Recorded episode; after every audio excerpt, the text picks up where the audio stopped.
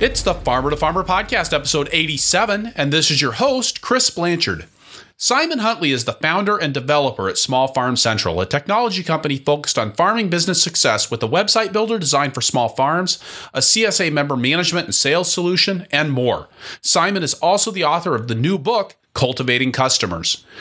Small Farm Central grew out of Simon's work with an expanding CSA program in Western Colorado. Simon got into online marketing before e commerce was cool, and definitely before its use was widespread in the farming community. And serving over a thousand direct marketing farmers, Small Farm Central and Simon have a lot of direct contact with what's working and what isn't in the direct consumer marketplace. We dig into the world of marketing and relationship building for small farms, including how to apply the marketing funnel concept in your farm marketing, how to build trust and create a sense of authenticity with your customers, and what to do with your website to get customers engaged with your farm, how to get your customers to open your email newsletters, and much, much more. This was a really value packed episode, and I think you're going to get a lot out of it. Thank you for joining me for the Farmer to Farmer podcast. Farmer to Farmer podcast is made possible with the generous support of Vermont Compost Company, founded by organic crop growing professionals committed to meeting the need for high quality compost and compost based living soil mixes for certified organic plant production. VermontCompost.com. This episode of the Farmer to Farmer podcast is brought to you by BCS America. BCS two wheel tractors are versatile, maneuverable in tight spaces, lightweight for less compaction, and easy to maintain and repair on the farm. Gear driven and built to last for decades of dependable service.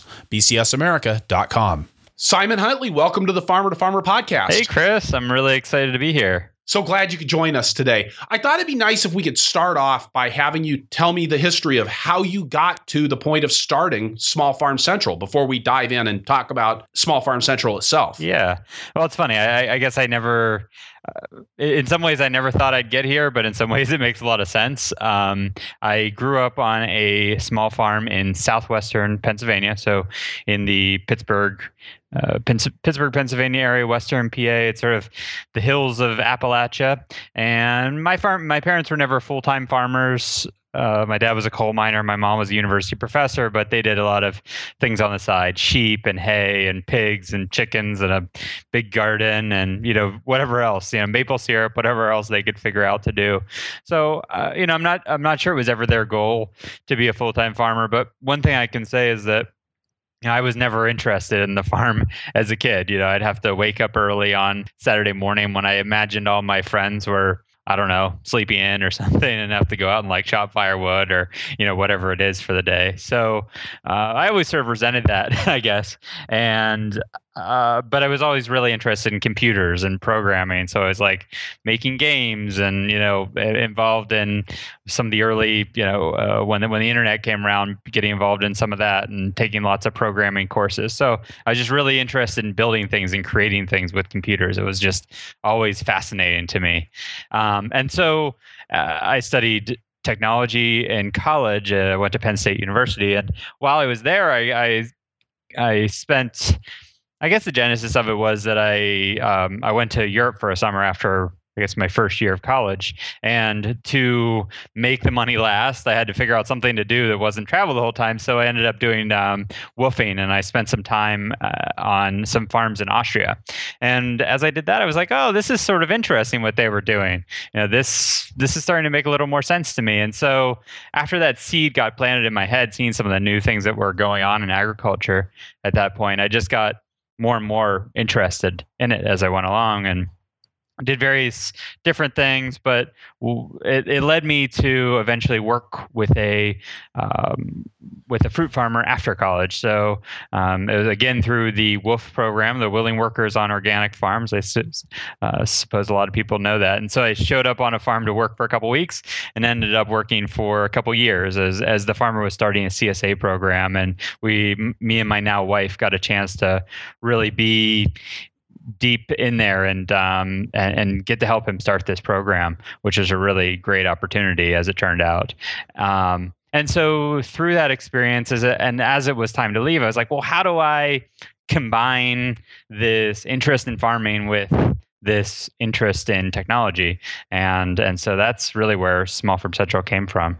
Tell me what you did with that Colorado farm and their CSA that helped you start Small Farm Central. Yeah, so I basically built a, uh, a CSA member management platform for them during the winter while we didn't have work to do i said well i i really you know enjoyed doing that stuff. As i said building things with computers is just really fun. It's it's a really fun thing for me to do.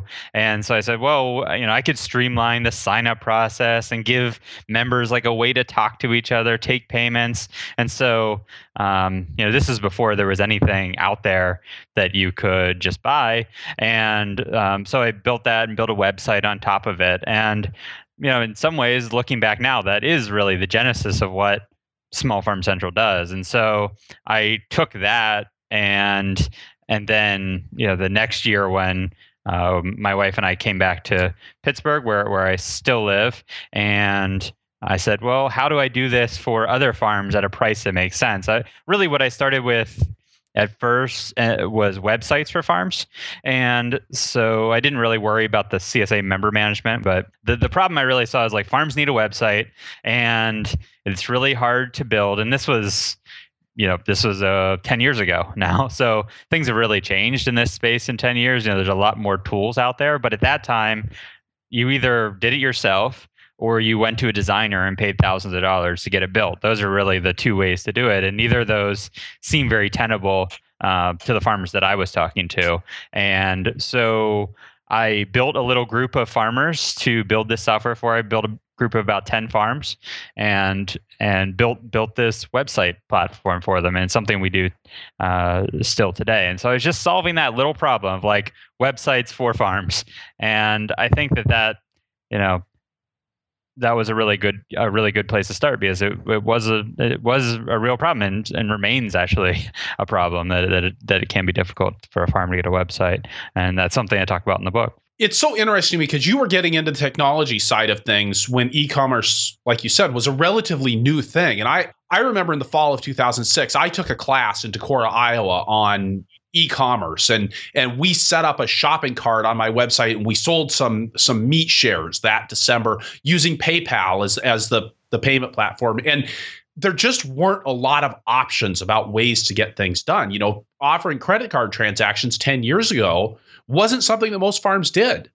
Um, and so I think it's interesting that you kind of you saw that potential and and dove in and and made that work. And I feel like you've done a lot around making it easy for not just for farmers to have an online presence, but for their customers to be a part of the CSA, to engage with that in a way that is that they're used to engaging with their online world. Yeah, it is funny, like you say. I mean, I think when when I was getting started, there were these questions around like, does a farm even need a website you know or would people be willing to put their credit card online?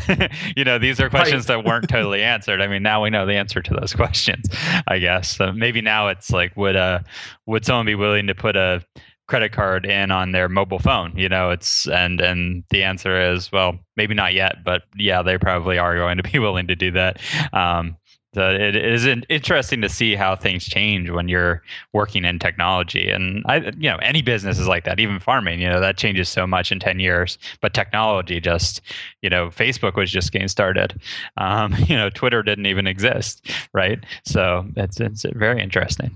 So one of the things that you've done with Small Farm Central is to really make it a hub of CSA activity. I mean, because you've got more than a thousand farmers who are part of Small Farm Central, you've you've really used that to leverage actually getting information about what's going on in the CSA marketing world, or I want to say the CSA movement, but a lot of times I think I don't know, it doesn't doesn't always feel like a movement anymore. But the CSA way of doing things. You've really worked to gather some information about that and have published for the last couple of years uh, a kind of an end of the year CSA farming annual report.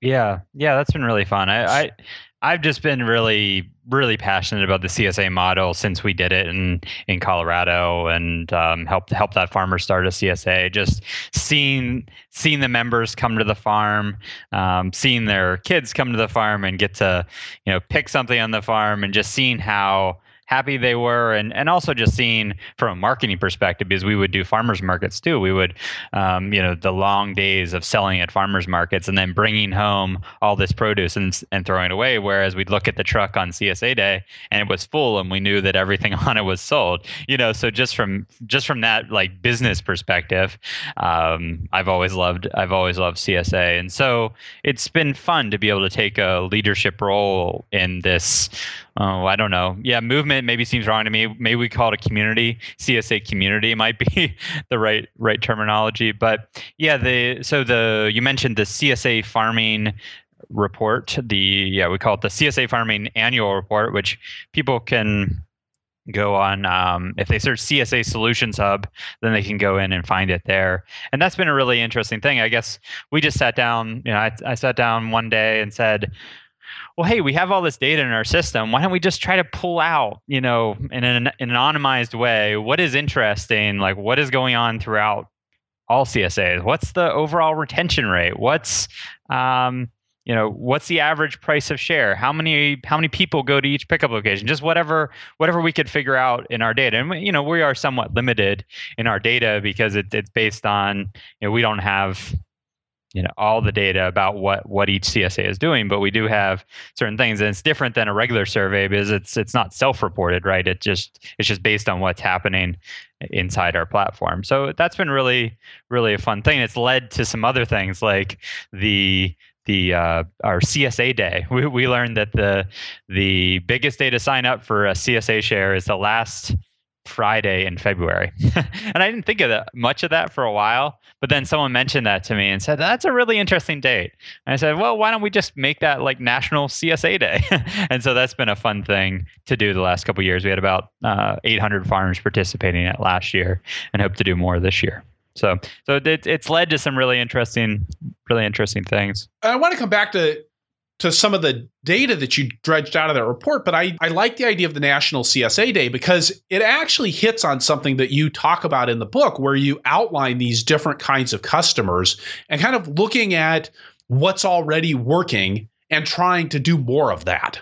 Yeah, yeah, and trying to it, it gives just for a CSA farm, it gives them a focus to market themselves at a time of year when they really need that money coming in and really need people to get to commit. And so I think that's what I've done throughout Small Farm Central is like, how do we work together to solve these problems? Um, you know, and and how do we not like all of us reinvent the wheel? You know, I think that's one thing that you know maybe maybe is a strength in some ways but is also a big weakness in the sort of small farming universe is that we're all doing our own thing on our own farms and it sort of has to be that way but those places that we can work together that's you know that's where that's where what I try to do at Small Farm Central and use technology to do that. And CSA Day was a way to do that in a way that is just really fun and um, you know, yeah, it's it's it's been fun. What else have you learned from analyzing the data and this from the CSAs in your program?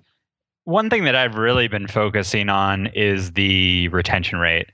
In the two years of the report, I believe the overall retention rate has been around 45 or 46%. And so that means between years, CSA farms on average are keeping between 45 and 46 percent of their customers. They're losing uh, 55 percent of their customers each year. And for a while, I didn't think too much of that, but really over the past year i've been saying that speaks to a major problem if we're churning over half of our customers every year then there's a huge disconnect between what customers think they're going to get and what they actually get out of CSA. And that's that's been an area of my study for the last year is just trying to figure out what why why are CSA customers leaving, and I'm sure we could spend, you know, we could spend two hours just talking about that. so I don't know how in depth you want to go. Um, but well, but tell tell me why? Why? I mean, I know you've got a short version. Why are CSA members leaving? Yeah, so there are obviously a lot of reasons, right? People move, uh, circumstances change, uh, where maybe they can't get to the pickup location as easily, things like that. So, so, so there is a certain amount of churn in a CSA program, and by churn I mean people leaving. That that is unavoidable. But one study that I really leaned hard on is there's a uh, there's a California a study out of California. He studied it's Ryan Galt's study. He, uh, I forget. He's at one of the University of California systems. A really interesting researcher, really going into CSA, and so he studied 1,200 CSA members uh, f- current and former CSA members, and he asked them a variety of questions, and it's great. Maybe we can link the we can link it up in the show notes. I think people Absolutely. would love it. it. It's just it's it's really well done. But there are a couple slides that I really focused on. It's like why do why do customers leave? Why do CSA customers leave? And the top four reasons were all around choice. And so people really want um, they didn't want to you know if they if they didn't like beets they didn't like getting beets in their box you know and and there were there are different ways of describing that of those top four but it really that's really what i saw as it came down to choice. And then so i took that and I, i've been doing a lot of in-depth interviews one-on-one interviews with csa members especially former csa members and say you know sit down with someone for half an hour and just talk about their experience. And people love their csa but it but what happens so much is they get things in their box they don't know how to use they don't like it sits in their refrigerator for two weeks. It rots. They feel horrible about it the whole time because they love all this great produce. And then they end up throwing it away. And that moment when they throw it away, that's when they decide they're not going to join a CSA again. And they're just, they'd rather go to the farmer's market.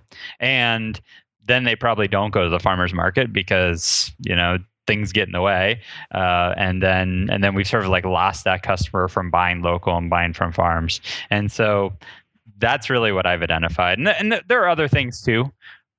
And I think, but but really, it comes down to that choice, and and that's a that's a hard change to make. It's it's it's it's hard to figure out how we're going to do that within the confines of CSA. Well, and especially for a small business to to make that kind of diversity accessible to people. I mean, when Amazon.com, it's easy for them to make choice because they can stock a little bit of of a of a million different products. But a but for a small farmer who's serving 150 or 200 members, developing that choice is not such a simple thing to do. No, no. There are a variety of models. One simple model that I like is um, what I call the market style CSA. And there's a variety of these. You know, every CSA is a little different, of course. But a market style CSA I would define as the the produce is put out in bulk bins and the member sort of goes through and picks things themselves. And you know maybe the the share is totally predefined. It's up on a board. It says you get two zucchini and two heads of lettuce or whatever it is. And sometimes it can be a little looser than that. Maybe there's a little bit of choice in there. Maybe there's full choice. You just come in fill your bag with what you want and you leave but a couple years ago, I, I looked at the highest retention farms within Small Farm Central, and uh, I think I picked three, and I just like talked to them about like what's their secret sauce, like how are they able to retain more members? Because we do have farms that are retaining 70 80 90% 95% of their membership. So what's the difference between that and someone that's retaining 45% and really that all, all three of those farms were doing some variety of a market style CSA. Uh, and there are some big drawbacks to a market style CSA too. So, you know, you have to staff that pickup. You have to um, probably bring a little bit more, but then you don't have to box. You know, so so there are some some good things and some drawbacks about that. You got to have probably have a larger pickup location instead of it making sense you know maybe for 20 or 30 people to be dropped off at a certain place you probably need to have 50 75 maybe 100 people coming to a certain place so that can be harder to to get that many people in one place. Um, so so there's some things to think about there but the the market style csa is one thing. I mean we're we're working to build some new models into our software that that can accommodate this and um, but still i mean to me the key is how do we give customers choice without turning this into a grocery store? Because i really feel like if we if we compete with grocery stores, we lose. you know, they grocery stores are always going to win. Um, they're it's going to be more convenient. It probably is going to be cheaper. Um, you know, so so how do we keep the CSA and CSA because it has been a remarkably successful concept in a lot of ways. Um, so how do we keep the CSA? How do we keep the specialness of CSA Well, while around the margins building in um, building in some more choice because to me it's not antithetical to the csa model to have some choice in the box. It isn't we've just sort of done it with standard boxes because it's easier um, because that you know and and and because yeah because it's easier right? Because it's easier and it and and yeah i mean if you want to make and i guess some of that it comes down to what's the choice that you're going to offer your customers. If you're going to offer your customers a choice of um you know we did nine different drop sites in the twin cities metro area when i was farming and that and that was over a 200 member csa so we were we were servicing a lot of pretty small sites and again we could offer that choice because we packed things up in boxes and dropped off 10 here 20 there, 50 there. We didn't need to have 75 or 100 people showing up at one spot at one time yeah. to make that work. Yeah. Yeah. Yeah, it's it's it's it's going to be challenging. It's going to get harder, but and, and the market is really changing. You know, I think that there are just 10 years ago when when I was running my CSA and you know when you were running your CSA things were different right there were less choices for local food um, you know now there's aggregators and Whole Foods and local grocery stores are doing really well. Corner stores are getting in on the act. So everyone has more and more choices. Um, and this speaks to, like I said earlier, about like how how business changes over time. This is just how CSA is changing. And I think that one thing that I've really become aware of is we're never going to get to a certain place where we're done. you know, we're done with our work and that that everything's perfect, right? It's it's always going to be a continual process of changing with the marketplace and and and learning. And that's one thing my book really goes into. I think is uh, really understanding our customers because it's it's not about what I want for my business or what you want for your customers uh, or what you want for your farm, but it's about what your customers want and building building the products and services around what your customers want because they're the ones who pay the bills in the end.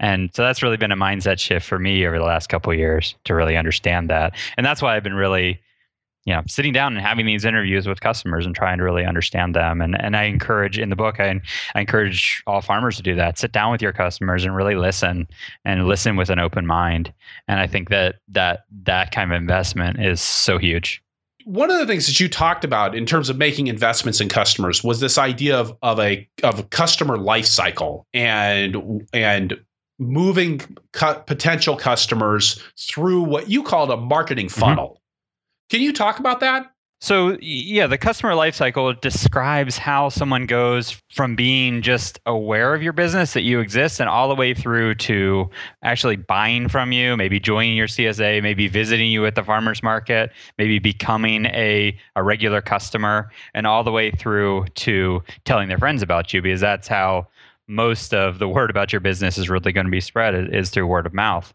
You know, one one thing that I really think about in terms of this is that there's a really big gap between someone visiting your website or someone liking you on Facebook and actually making a purchase from you and actually supporting your business because that's what it's really all about. I always say like your your your employees don't get paid in Facebook likes.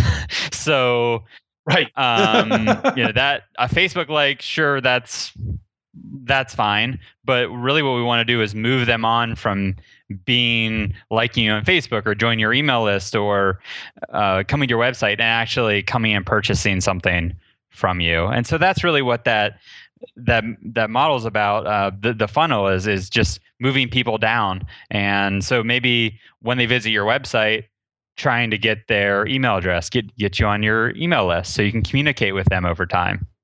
And so that's really what that marketing uh, funnel is about: is just keeping keeping people more engaged for your business and buying from you, and then coming back over time as well. Well, and I like the idea of the funnel because you've laid out these five steps or five stages that you might think of a customer as as being in, right? They start at awareness, they move to interest, move through evaluation to commitment, and then referral. And as you're setting up your marketing platform, I think it makes a lot of sense to be thinking about how you're addressing each of those different people in your audience. Yeah. So, you know, we talked about the commitment stage. So, how does someone commit to being a sort of a long-term customer because you have those like say you're selling at the farmers market right you have those you have those customers who come back every week and they spend $50 a week, $75 a week, and they're like your your best customers, right? And they drive probably a large portion of your sales because then you have those other customers that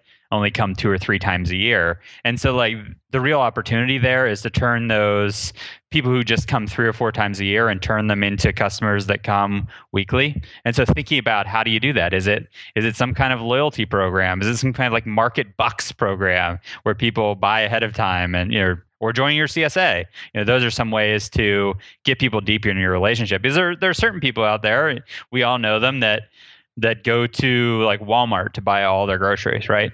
And and they're probably not a good target for you spending your time on on those Walmart customers. But those people are already pretty committed to getting out to the farmers market or you know however you're selling if you're selling retail farm market how do you get them to to engage with you more how do you get them to spend more when they come there so really really think about that and then and it's one thing to think about it and make some theories about it, but then you need to go talk to your customers and and try to see. Like one thing that we've been really successful with is text messages at farmers markets. Texting people like an hour or two before the farmers market so they can't forget about the farmers market. That can be a really effective way um, to to get people deeper engaged with your business and and purchase more from you. It's been surprising for me making the transition from being a farmer to being somebody who's not a farmer. And, you know, I think as a farmer, if you've got a farmer's market that you're doing on a Wednesday afternoon, it's really part of your week. And you have a whole lot of things that are organized around that.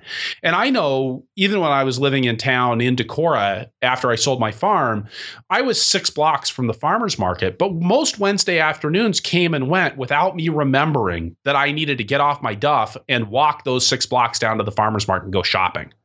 And I think it's it really speaks to what you're talking about from a marketing perspective of getting into your customer's head and not just coming at it from your own perspective. Yeah, and so as I said, it's just sitting down with people, making theories about what might drive sales, and and talking to them and, and trying it out. As we're moving people through that marketing funnel, what are some of the factors that make a difference in people being willing to move to the next step? They've got to start to know and trust you at the beginning. I think that's that's really important is that if someone just visits your website, then you have a couple seconds to for them to start to trust you and understand why you're a farmer, why why you're important in their life, why, why you're important in their life. So nice nice photos I think go a long way. I talk about this in the book. It's like photos or something that that's a real big asset for a farm because you know you're starting to compete against these larger companies like you know your local grocery store we talked about or Amazon or you know whoever else is going to get in this this um, sort of uh, local food fresh space so, so what a farmer really has is authenticity and, and true authenticity. If that's like a, a, paradox in terms, I don't know, but true authenticity. So, telling the story of your farm and the you know the the fun parts and the difficult parts of it. But but telling that story using photos using video using anything you can you can to connect people because it really has to be in some way it has to be more than just about the box of food right? I mean if you're in a csa farm there's the box of food but now there's a box of food available in a lot of different places and so the, the the the food has to be infused with your story and so you do that through really good communication. Maybe we could talk a little bit about how to set up a communication process with people that that hits people but you need to be producing something say on a weekly basis like a little story about the farm and that's going to go out to your facebook page that's going to go out on your email list that's going to go out on the blog on your website. Um, so so i think that that trust the trust step is a really important uh, important part, especially when they're just starting to become aware of your farm and just learning about you. Um, but then, you know, when they're just learning about you, how do you? That funnel is all about how do you engage them more deeply. So they're on your website in that awareness phase, or they've heard about you from a friend, and so what do you?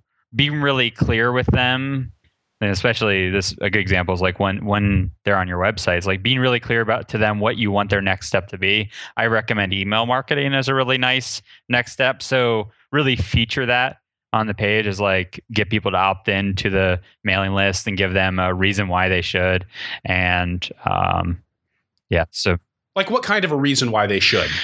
Well, tell them that they're going to find out what's going to be at the farmers market, for example, if you're going to be at a farmers market, and tell them that they can. One thing I really recommend if you're selling at farmers markets is to segment your list. And by segment your list, I mean have different email lists for each farmers market so you can sort of tell the tell the customer that you're going to receive information just about your farmers market it's going to be relevant to you. Uh, and then again this is like getting your customers heads.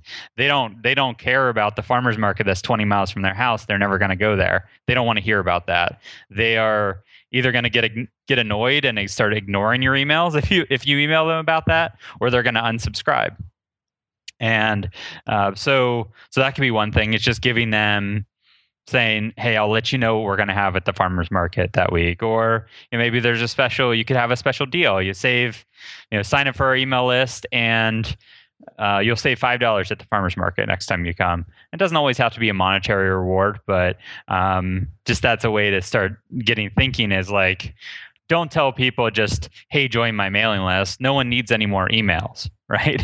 um, so why why should you join my mailing list? What what is it what is it going to do for the customer? Well, again, you're thinking about what what does it do for the customer instead of what does it do for me? Getting somebody on my mailing list is all about me, right? Doing something for the customer, giving them a coupon, giving them some sort of extra engagement at the farmers market, doing something that makes them feel special or gives them something of tangible value, even if that's just a list of what you're going to have at farmers market, is gives them a reason to actually sign up for that newsletter. I, I'm curious about what to do on a website if you're selling CSA shares. Moving from wow, I'm I'm interested in your CSA. I've now clicked around on the about page, but I'm not ready to sign up and make a decision now. How do you how do you get those people engaged to have them come back after they talk to their partner, after they after they really sit down and, and, do their household budget or after they look at all of the other websites for all of the other CSAs that are operating in your marketplace, how do you get those people to come back to your site and sign up for your CSA share? Yeah. Huge challenge, right? Because it's a big it's a big commitment for someone to make to to join a CSA. I mean, not only the money part of it, but going to pick it up every Mm, to pick it up every week and you know everything that's involved with CSA and figuring out what to do with a kohlrabi. And it's it's a huge trust relationship that that it's a huge leap that someone's taking to trust you as a farmer to produce this box to um, you know to, to do it every week throughout the season to you know that there is so i think that that's the first thing that that a farm needs to understand is it's a huge leap to actually join a csa farm so, and that's why it's it's the, the retention rate is particularly disturbing to me, right? Because it is that huge leap to join a CSA farm. So someone's made that huge leap and done everything, and then they don't join again. What a disaster, right? So first, I think it's trust, right? So so how do you thinking about how do you how do you talk about trust on your website? Talk about uh, how long have you been doing this? Maybe uh, reviews are really important um, getting getting reviews on your website from current customers and, and making them making sure that they feel authentic. Getting reviews throughout the internet uh, about your farm is a i have a whole chapter in the book on that. It's like how how do you get reviews? And so that's that's sort of like social proof both on your website and on different review platforms is one way to start to get people to trust you. And then of course there's the email list. So thinking about how people can get on that email list so they can, you know, if they're thinking about your CSA, they might join your email list. And then later on, when you have a special offer or, you know, just as they get your emails over time, then they'll join. Um, you know, one thing that we do in, in with with our platform is if someone gets halfway through the process, at least to the point where they've given us an email address, but they don't actually complete the transaction. They get to the checkout page and then they sort of freak out and are like, you know, uh, I'm not ready to commit or I don't have my credit card on me. in I forget if it's like 24 or 48 hours later, we send them an email and say, "Hey, you didn't complete your transaction. Click here to continue it." So, you know, to the extent that people can do that, that that's one way to to get people back. There is this like social thing where you need to sort of talk to your partner, you know, or maybe your housemate or whatever it is. So could there be a, a, little button on there that says like email email a friend about this and click it and type in someone's friend? We don't really have that built into our platform, but something we were just talking about yesterday. I like that. You know, sort of a so, almost a, a micro commitment. You know, so, something where somebody can make a really small investment, not even monetarily, but they're basically saying, I've evaluated this website and I'm making a commitment and before I make the big commitment. You know, if I'm emailing a friend about it, that's saying, I mean, all of a sudden they're putting themselves behind your brand. Yeah, and then and just thinking through that, you know, just asking that question that you're asking, I think is really important. So, what what would hold people back from joining a CSA share? Is it is it a down you know is it a down payment issue? So, could you have a smaller down payment and charge over time rather than accepting 100% of it upfront? I know a lot of CSAs are doing that now. So, so just thinking through, yeah, what's the what's the smallest commitment people can make? Some some a farmer I was just talking to uh, a week or two ago said they do a CSA for a day promotion on their website so you can actually buy uh, a CSA during the season. Of course, you can buy a CSA share once, and then you know, maybe they keep their name on file and um, and bring them back. Hopefully, bring them back next year as a full CSA member. Or um, there's one farm that I heard of that for their best farmers market customers, if they're trying to turn them into CSA members, they'll give them a little uh, a coupon to bring back the next week that says they get a free CSA share. And so these things can be sort of costly, but if you're going to get, uh, but if you're going to drive CSA membership and you can track that, it can be a really worthwhile investment. how do you get people interested in it? Well, and I always like the idea of giving away product rather than making the product cheaper. You know, if you if you can if you can get somebody hooked into the CSA by creating a sense of reciprocity, wow, we gave you a CSA box that that creates an incentive for somebody to actually say, "Wow, I got something. Now I want to give something back." Yeah. One of the things that I've seen in CSA is that you know, back in the 1990s, early 1990s when when CSA was really taking off, there were a lot of farms that that you know, they had a core group, the core group went out, hired a farmer. There was a real sense of commitment. You know, you read these stories about about the late 80s and early 90s of of a group of people, you know, 100 people sitting in a barn and basically passing around a clipboard. People are writing down how much they're willing to pay for their CSA share and they get it at the end and they go, okay, well, we're $20,000 short on our budget for what we need. And they pass the mm-hmm. clipboard around again and people raise their bids, you know, and, and this real strong involvement, you know, it, it, it's called community supported agriculture. And and I, I always feel like some of these things that we do, you know, monthly payments, even, they take away from what was originally there as a concept. You know, the original idea, theoretically, was that in January, people were buying CSA shares so that in March, the, the farmer didn't have to focus on marketing. They could just do the CSA. They could grow the vegetables and and get them to the customers. And then this this community was already committed. And sometimes it feels to me like like the more we use these different tools, the further away we drift from what really made CSA special and what really I think embodied the heart of CSA. And I I also have to add the caveat here before I ask you to comment on that is that you know, my CSA farm did not operate that way. You paid us money, we gave you vegetables, and and we did everything that we could. But in retrospect, I feel like that created a really weak model for us because it didn't really encourage that sort of long-term commitment by a community of people. It's a great point, and I don't know if I have the perfect answer for it.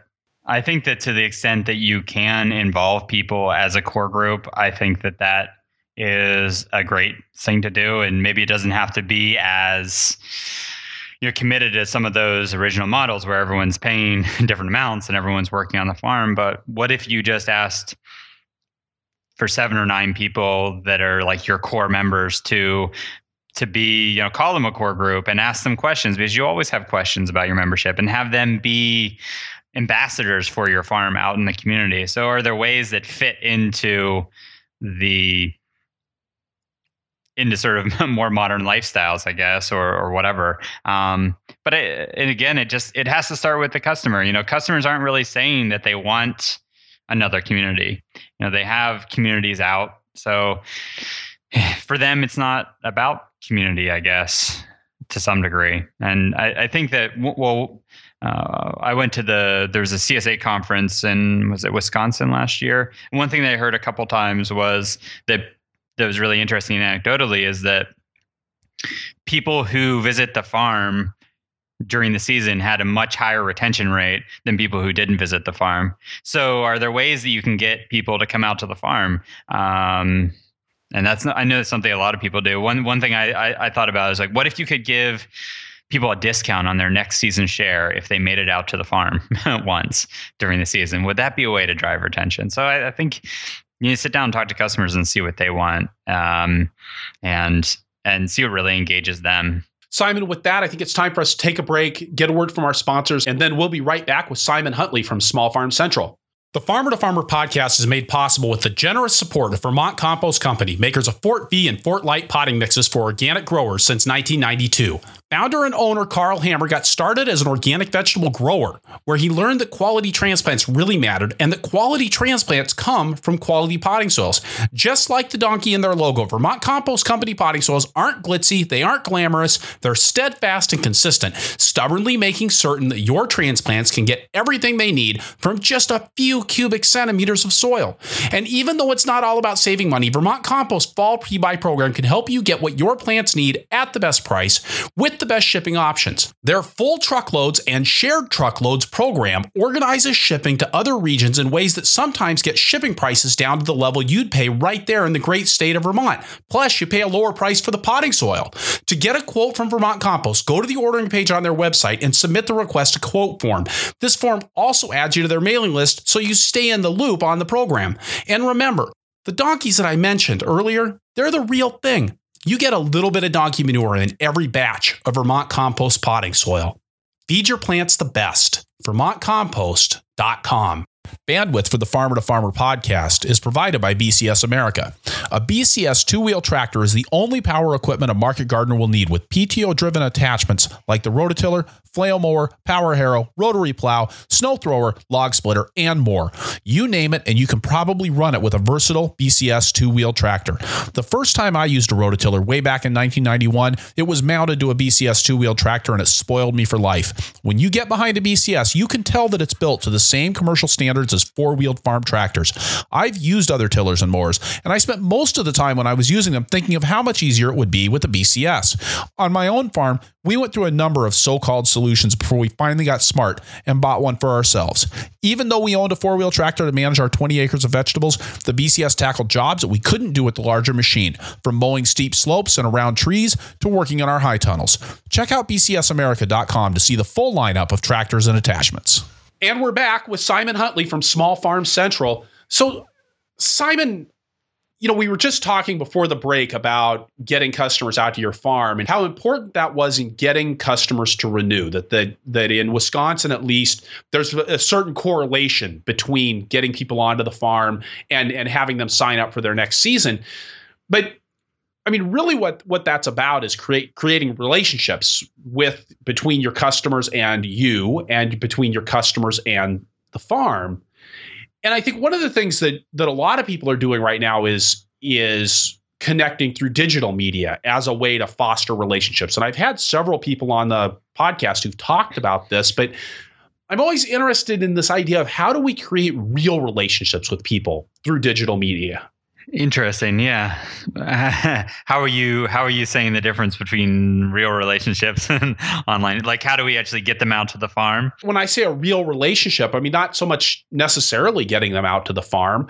I mean, but you know, relationships usually a two way street, right? If I get you out to the farm as a customer, I'm I'm seeing your face, I'm shaking your hand, I'm meeting your kids. But if if we're engaged in a social media relationship or sending a newsletter a lot of times that's me broadcasting into the void Yeah. and not really getting anything back. Yeah. So couple interesting things here that bring that brings to mind for me. So we talked a little bit earlier. I don't want to get so much back into the CSA idea, but we talked about market style CSAs and that that they seem to be correlated with a higher retention rate. One thing that I got from a farmer that I thought was so interesting is that when you have that market style CSA, you have to, for one thing, either the farmer or some of the farm's employees have to staff that pickup because it's you know there's bulk bins to move and everything. So so you create that relationship between the customer and someone who works on the farm. And one of the farmers said that he encourages all of his employees to get to know everyone's name. So just that like just to get to know people, it's like, "Hi, Sandra." When someone comes through the checkout line at CSA, that that's a way to sort of. Uh, uh, I know you're big onto systems, Chris, so it's like that's a way to like systematize uh, personal relationships, which maybe should not be systematized, but, but we can have little rules, I guess, of of how to of how to do that. But on the digital side, it's all about being authentic. I think there's a there's a great farm in eastern Pennsylvania that everyone should follow who wants to learn about this. It's called Ye- Yeehaw Farm. And I'm forgetting her name, but if they look up Yeehaw Farm, they should find her on Facebook. And she posts just really, and maybe she fears a little bit towards oversharing in a way that a lot of farmers wouldn't be comfortable with. And I understand that. But she had this one post that I that I show at conferences sometimes to to show this is that she has this picture of a sort of a it's of her older dad sleeping in a, on a couch and there's a chicken and like at his feet.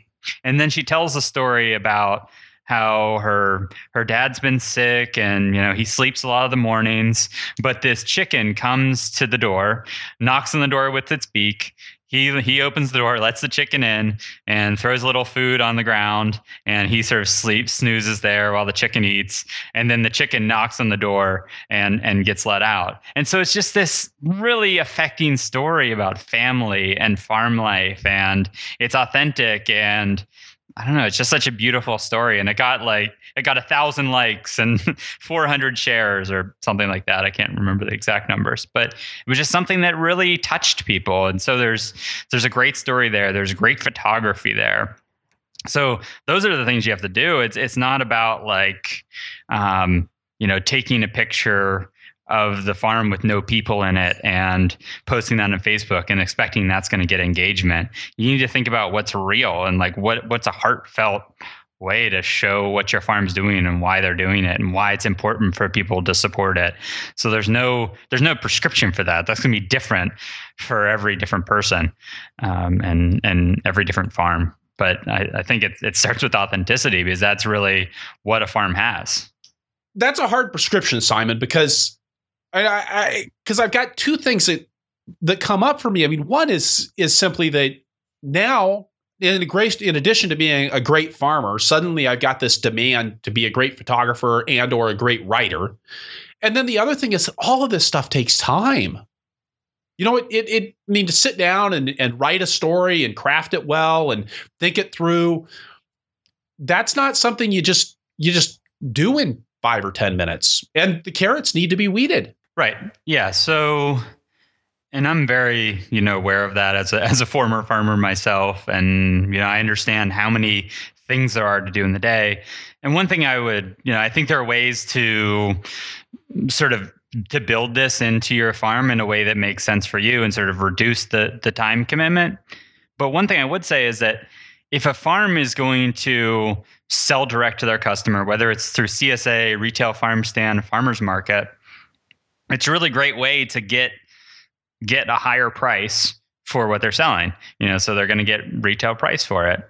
And the the downside of that is that you actually need to, you know, actually sell it. And so part of that is marketing yourself, right? So I guess in some ways I would say if a farm doesn't if a farm can't make the time for this um, or can't do anything, then maybe it's time to think about a market where they don't have to do it, something like wholesale or you know something else. And so I just think it's vitally important. One thing I say is like is that a farm without marketing is just a big compost pile, you know. And so, um, and that's true, right? So I totally understand what you're com- where you're coming from, and I think that we need to think about how it fits into the overall farm. But I think we also need to understand that it's vitally important that that growing things is just part of the job that we do as farmers, as direct marketing farmers, at least. Um, you know, if you're if you're a corn and soybean grower or something, and you can you know load up semis with corn, then you don't have to worry about telling your story. You know, um, because it doesn't matter what your story is. So that said, how how do we build it into sort of the life of a farm? And so my most concrete suggestion is to put it on your calendar. And so I think two hours is enough during the week to do this. You can probably do it in a little bit less. But if you put that in your calendar, you say Tuesday morning from 10 to noon, that's my marketing time. Don't bother me. uh, I'm going to do it then. Um, and sometimes the pigs get out and and you miss that marketing time that's okay that's going to happen but at least it's on your calendar and you'll do it most of the time and then you can use that to build a uh, know i prescribe this in a book a little bit and have I think even more on my website about this is how to build a communication schedule that that works for you and you can get it done in those two hours. Schedule everything to go out throughout the week, and um, so you can get on with being a farmer because you can schedule this stuff ahead of time. Um, should we go deeper into that? Just from what you've said, there's there's really two sides to this structuring of your of your communication with your audience. Is that you've got the the content creation and then you've got the actual content publication. And so yeah I'd, I'd love to to dig into that a little bit deeper. Yeah so my suggestion is okay yeah so that's a good way to put it. So there's a so you sit down it's it's it's 10 o'clock on tuesday morning it's the start of your marketing time and you sit down and take a look through the photos. So hopefully you've been gathering photos through the week. Maybe you've had you can have your employees maybe take photos. Um, so I, I like to build this communication around a photo and around a short story. And so one thing I say is like you don't need to write two thousand word blog blog posts no one's going to read them anyway. Um, it's a very visual, you know, visual medium these days. People want to see photos. That's how you connect people. So I say like a photo and then a story of like two to three hundred words or something like that is more than enough um, to connect people. So so pick a photo from the week, and it's you know you can sort of learn over time what people engage with, but it's probably going to have some people in it. It's probably going to have some kind of interesting story. You don't have to do like that story that I told of uh, from Yeehaw Farm, you know, that's a that's a pretty special story. I don't want to like overwhelm people and think you have to come up with something that's special every time. But but try to you know try to pick something that's that's really interesting for you um, from that week, and and then write a write a short little story about that. And so okay, so now you've got your content, and then it's time to schedule that to go out. Um, now, it sort of depends what your marketing platform looks like. And again, I go into more depth of what I would recommend. But if a farm was starting at zero, what I would recommend is that they have a Facebook page, a business Facebook page, a website, and an email list. Those would be my three things that I would have a farm to do if they're starting at zero. So maybe we can just use that sort of example. And so so what happens is that this this piece of content that you've created, it goes onto your website as a post, maybe a blog post, or it goes onto a page. And then you link that, then you put the story on Facebook with a link to your website. And then you schedule an email to go out with this uh, with this photo. Now, the email uh, might be market would be nice if you say you're selling at farmers markets or something timed through the week. Maybe you have two farmers markets during the week. You want to send that email about 24 hours before the farmers market to sort of prime people to come. And so hopefully you've segmented. We talked about this earlier. Hopefully you've segmented your list so you know which customers are going to which farmers market and they've sort of opted in. And so you can schedule that ahead of time with your email marketing software. And then you can schedule some specific posts on Facebook about your farmers market, maybe what's going to be there that day. And you can schedule these ahead of time so that you're not stuck in the office two hours before the farmers market when you should be loading a truck. Right. So so part of this is using the tools that are available out there. You know, like you said, Facebook scheduling, setting up an email to go out at a specific time. Um, I know that on on a lot of platforms, you can schedule blog posts to be published days or even months in the future. So if you want, you know, if you want something to go live on Friday ahead of having strawberries at the farmers market, you can schedule that on during your marketing time on Tuesday. Yeah, and that's that's the kind of thing you need to leverage. These tools that are out there. They're they're inexpensive or free. I go into them in more detail in the book, but use use the use the tools that are out there and and make sure this stuff is automated. So so if all that stuff happens in that two hour period on Tuesday morning, you can go out and do your thing, do whatever you need to do, weed those carrots like you say, and and just let the technology do the work really one of the reasons why you timed the release of your of your book and as being in October is that learning how to schedule social media posts is a great thing to be doing in December and January rather than trying to figure out how to use those tools in May. Right. Right. And you can, there are certain things you can do ahead of time. Like you're going to have to work on your website ahead of time. So that's going to be done. You don't have to worry about that during that Tuesday marketing time. You know, set up, set up these tools, understand how they work in the off season while you have some time and then let them do the work for you during the season. And I'm happy to, talk to I'm uh, sure at the end of the program I'll, I'll, I'll throw out my email address and um, I'm happy to sort of help people structure these. And I have some more you know in the book and elsewhere I have some more detailed instructions on exactly what to do. When you're doing these kinds of communications what's the right mix of of sharing your story of of building that authenticity and trust and and talking about your mission? How do you mix that with actually selling your products? What's the right what's the right ratio or, or how do you find that balance? Yeah, I think that in general, people probably don't do enough selling with with their social media, with their email marketing, with their websites. Um, so I think you can pro- most of the time sell more. But say if you're trying to uh, put together that you know we'll use like the email marketing sequence if you have one story at the top which is a photo and a uh, little paragraph about what's going on in the photo, the story. Then maybe you have a little recipe in there about something they can do that week with something that's coming off the farm. And then you know, below that, maybe you're talking about what's going to be at the farmer's market, how they can buy something. I mean, I guess CSA is sort of different, right? Because they've already bought. So I guess it depends what you're doing. But but say like for a CSA, you really are trying to sell those CSA shares ahead of time in like January, February, March, and April. Don't be afraid to email people and um, and ask for their business. You need at some point you need to ask for people's business. Like with with um, with our Member Assembler platform, people can email just members who have not renewed, and so that might be one thing that can give you a little more confidence that you can sort of push people a little farther. Is like just email those people who have not renewed and say, "We really want your business."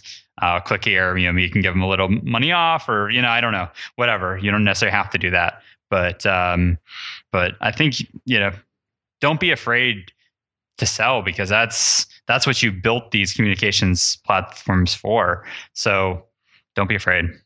Then the other question, I mean, you're talking about sending out emails to your to your CSA members. One of the biggest complaints I hear from from CSA farmers about their customers, about their membership is that they the membership doesn't open the email newsletters. How do you get people to open their emails? Well, you're not going to get 100% of people to open open their emails, right? So we when we look at um, there are some sort of industry wide benchmarks for like what the open rate is on emails and it's like 20% and so a lot of farms do a lot better than that i hear of a lot of farms doing 30 to 40% so you know, I don't, I wouldn't expect a whole lot more open rate than 30 or 40%. So I'm not sure if that's what, I mean, do you think that's what people are reacting to, looking at that open rate and saying, oh, 60% of my membership didn't open it? Yeah. And, and if you're trying to communicate something important to your membership, then how do you make that work? Well, I think that the important things I, I when I think about email, I think what's the one action I want people to take from this email. You know, I I only like you're asking a lot to ask someone to even do one thing from an email, right? They're getting hundreds of emails a day. And so so the subject line has to be really, really engaging. It has to make me want to open it. Like the job of the subject line is to get me to open the email. And then the job of the first line of the email is to get me to read the next line. So I think, again, it's this like customer centric thing. Like think of the inbox of 200 emails.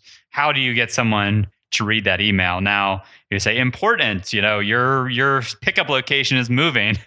You're going to get a higher open rate on that because of that subject line. And so I, I, think for those things where you really need people to open it, it needs to be a separate email with a really important subject line. And um, from there, if it's something really important, maybe you need to print something out and put it in people's boxes.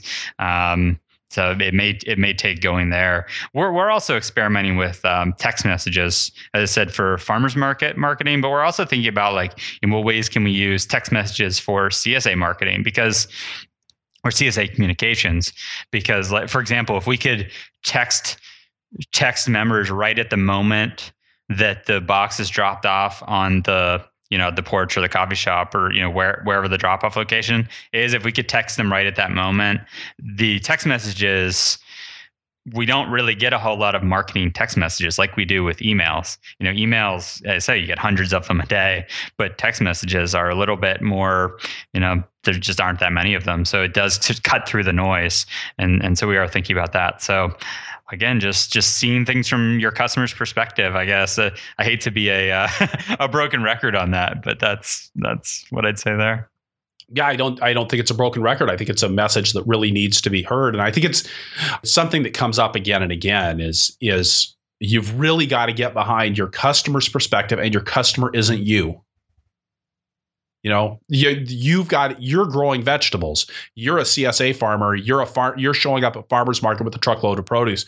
You have an entirely different relationship to that transaction than a CSA member or a farmers market customer does. Yeah, and I think that we can easily, you know, as farmers get into this feeling and i remember it you know when, when i was growing more actively is like we spend all this time growing all this food and we work so hard and you know why aren't people buying it? You know why am i sitting in front of this market table and no one's buying it?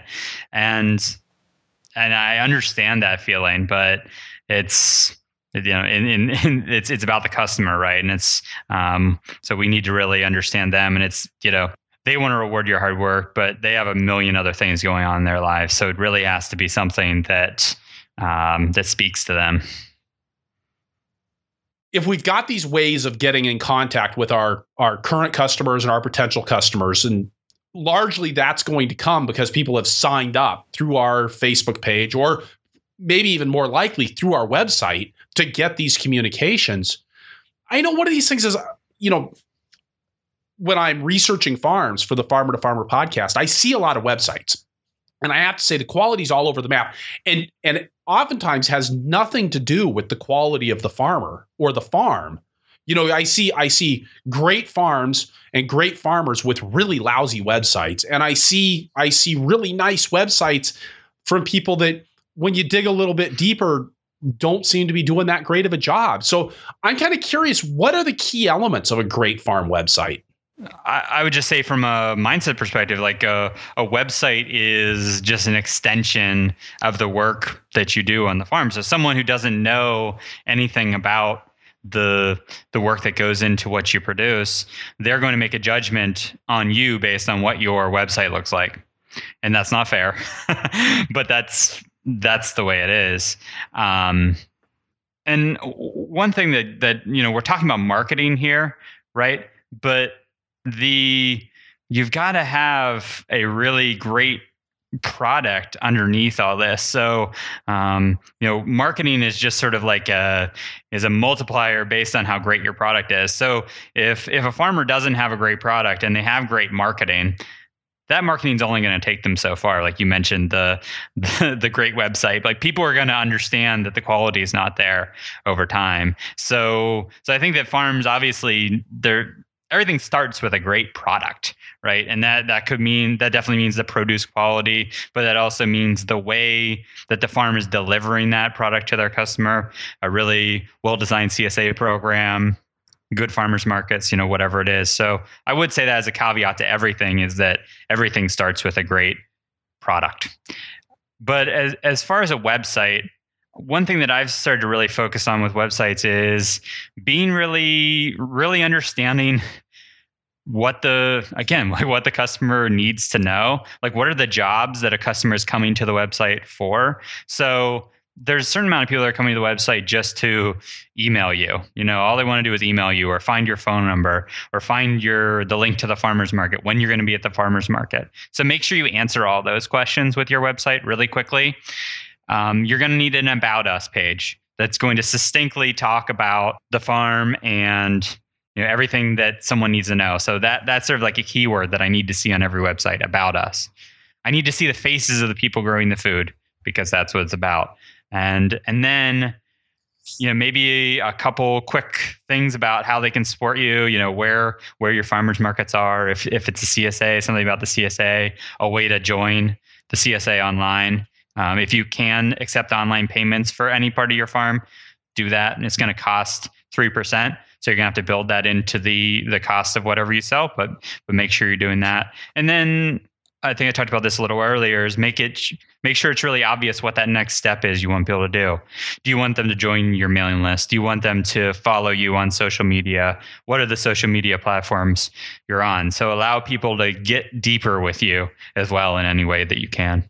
So how do you at a, at a practical level, how do you do that? How do you let a customer know what to do next on a front page that needs to have a link to an about page and a and a where to buy our products and and all of these other things that you just talked about how do you actually guide a customer to what's the next step well, it's it's so first of it, it's like an information architecture thing. Like you just don't want to have too much information on there. Some you so you say you see a lot of farm websites. So like if there's a a three thousand word essay on like growing practices or something, people probably aren't reading that.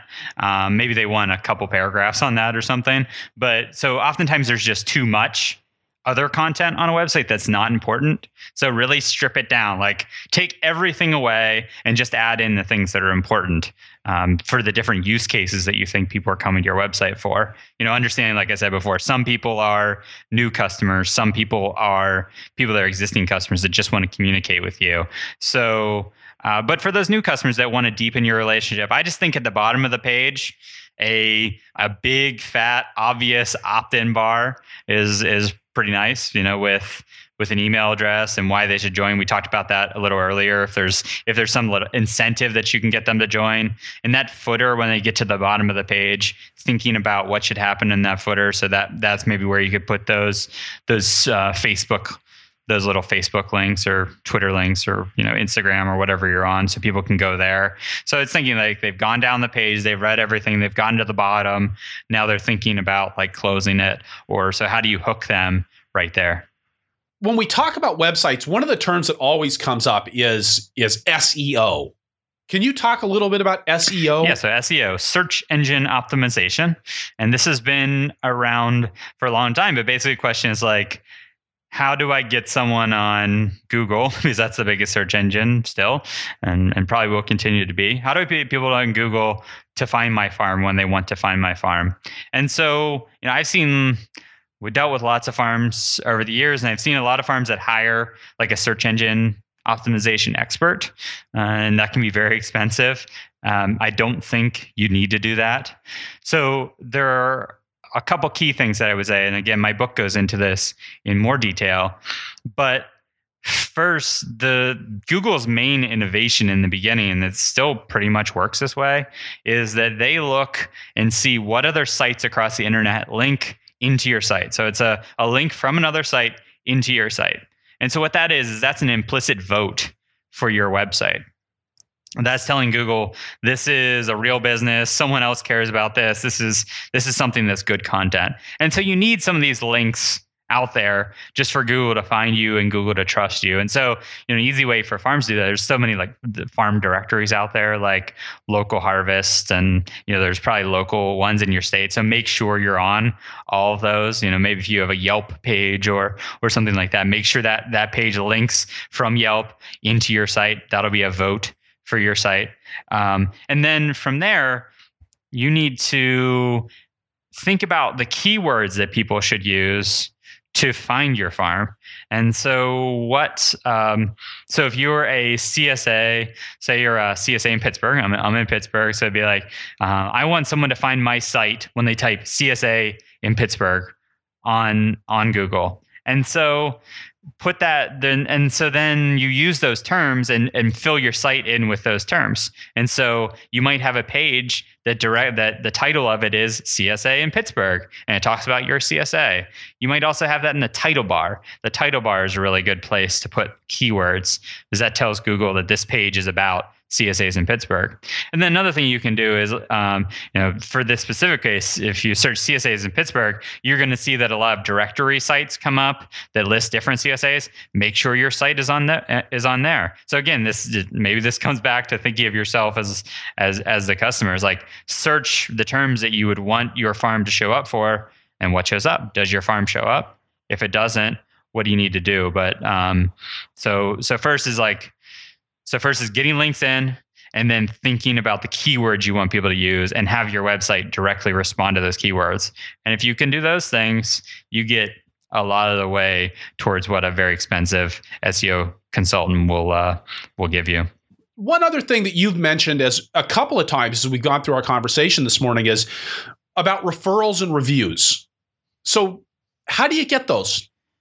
So two different things. So reviews uh, i have a again chapter in the book about this but is is sort of that that trust phase right? So people are going to be leaving reviews about your business throughout the internet probably whether you like it or not um, but you can really start to encourage your best customers to leave reviews. Say you know pick um, it's nice to do a couple of reviews on your website, but those aren't going to be really that trusted because the customer knows that you've put them there. So you are obviously going to put your best foot forward.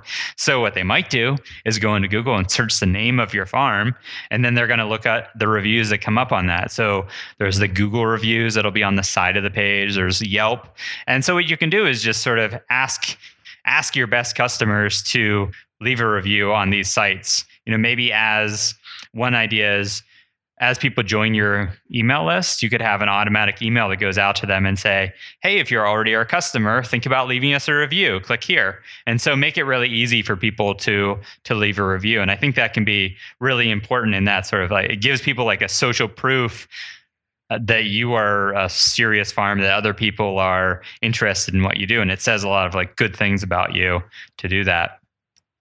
And as far as referrals, and these are like those word of mouth things that um, you know people are sitting around. I always think like people are sitting around the Thanksgiving table and talking about you know the food they that year, and they're probably going to talk about their CSA. So the first thing is you want to have really happy customers, right?